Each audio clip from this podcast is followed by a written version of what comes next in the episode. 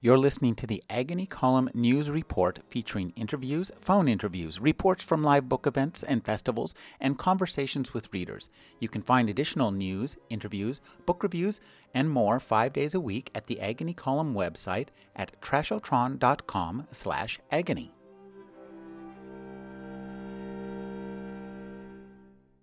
It's good to be king. And that's a problem most fantasy writers simply avoid. Not Lev Grossman, who follows up The Magicians with The Magician King, a superb and subversive sequel that manages the utterly fantastic feat of being two very different books at once. The Magician King takes its characters and setting quite seriously as snarky 20 something slackers find themselves adrift in a utopian fantasy kingdom powered by magic. But The Magician King is, at the same time, in the same novel, a send up of exactly the sort of novel it both pretends to be and actually succeeds at being. They filed out onto the narrow balcony. In the castle courtyard, far below, at the bottom of a vertiginous drop, a few hundred Fillorians had gathered. From this height, they looked unreal, like dolls. Quentin waved. I wish we could do something more for them, he said. What do you want to do? Eliot said. We're the kings and queens of a magic utopia.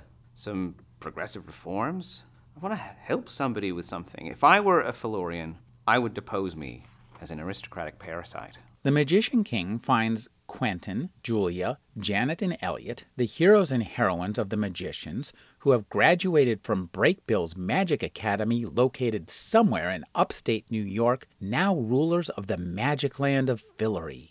Grossman decided to start his novel where most fantasy novels end. I want to look at that a little bit, what it would be like to be the king of a uh, magical utopia, and see what it would feel like. And I think what it would feel like is you would get pretty restless after a couple of years of relentless luxury.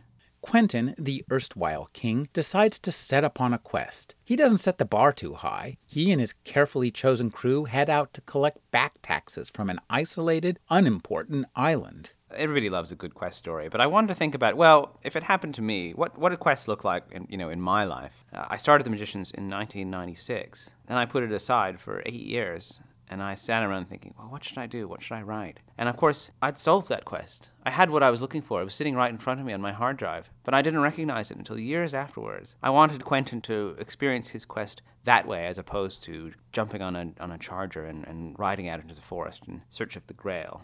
Once out on the sea, the Slacker Kings get an education in Fantasy Quest 101. Even low adventure offers the possibility of catastrophic failure, with death as a side order. And success may not be as entertaining for those on the receiving end as it is for those who read about it. But cracking right up against Grossman's ripping yarn of a plot is his prose, and here's where the reading gets really fun. The Magician King is a screamingly funny self satire. Uh, well, you call yourself out right, on your own, right? You go through and, and you think, well, that's obviously just incredibly fake. And so you have a character look around and say, wow, that's the fakest thing I've ever seen, or I can't believe you said that, or whatever. Because you have, you know, you have them react to what's going on, um, the way the, the, the reader is reacting.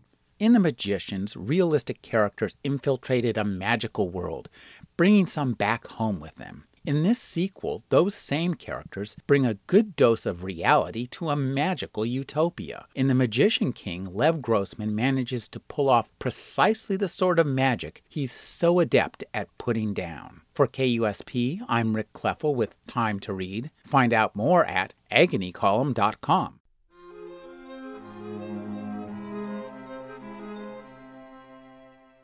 You're listening to the Agony Column News Report featuring interviews, phone interviews, reports from live book events and festivals, and conversations with readers. You can find additional news, interviews, book reviews, and more five days a week at the Agony Column website at trashotron.com slash agony.